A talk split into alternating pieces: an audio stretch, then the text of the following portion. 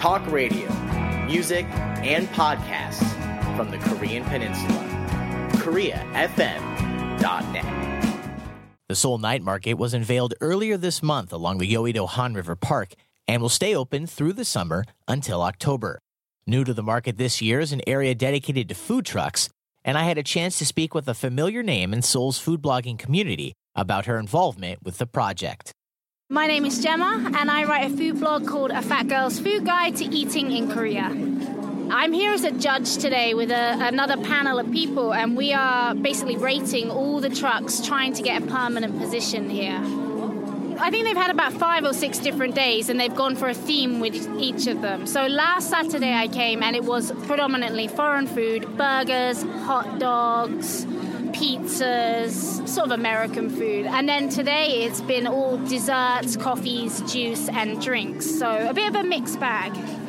We're in Korea, so obviously um, how things look are really important. So people have gone all out with the trucks. There's some like really funky designs. Like now it's nighttime, you can actually see them lit up, and yeah, that's they need that to attract customers, not just the food. Look at how it looks is important to people. Some of them have seats outside. Some of them have gone for like a really like updated cool theme with computerized screens and stuff. So we don't really have food trucks like this either in England.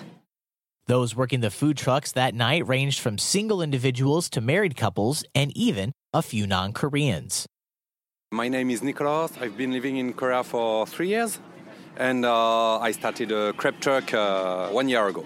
My name is Miran Ha. Uh, I'm working with my husband. Uh, we make uh, French crepe, and it's uh, very delicious. we wanted to start a business, and uh, oh, I really like uh, crepe, and I really wanted to introduce that because I come from Bretagne in west of France, and crepe come, fr- come from Bretagne. It's really part of the culture there, and I really wanted to, to do this. But starting a restaurant is uh, very expensive, and so that's why we started a food truck. Very often we have to explain what it is. Some Koreans know, but many, most of Koreans don't know it was uh, hard to explain because they already know it's Japanese style crepe. So what's uh, what's uh, why they, there is no uh, ice cream and now we know people know we are real uh, French crepe. So people like it and uh, they taste and they say it's very delicious and different than Japanese crepe. So we are now it's okay, but it was a little bit hard if we can have events, it's uh, very good. But a lot of food truck want to do events, so it's uh, quite hard to, to do it or if we don't have events, uh, we need to go somewhere near park. Or, but yeah, events are much better.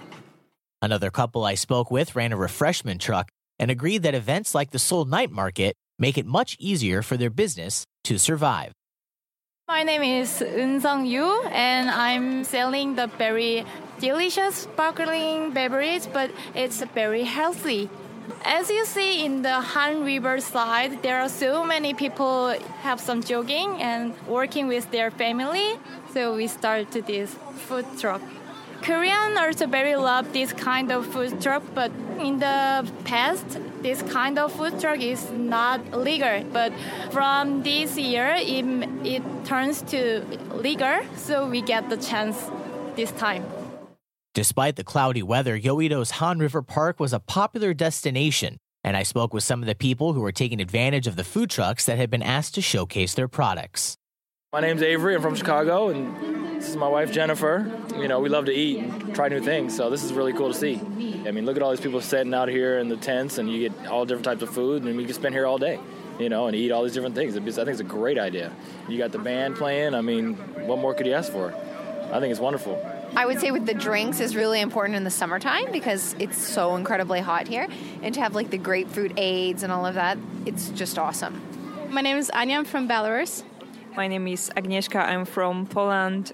I think it's a good idea because you're going out to walk along the river and you're suddenly getting hungry. So it's good to have a lot of options which you can choose from.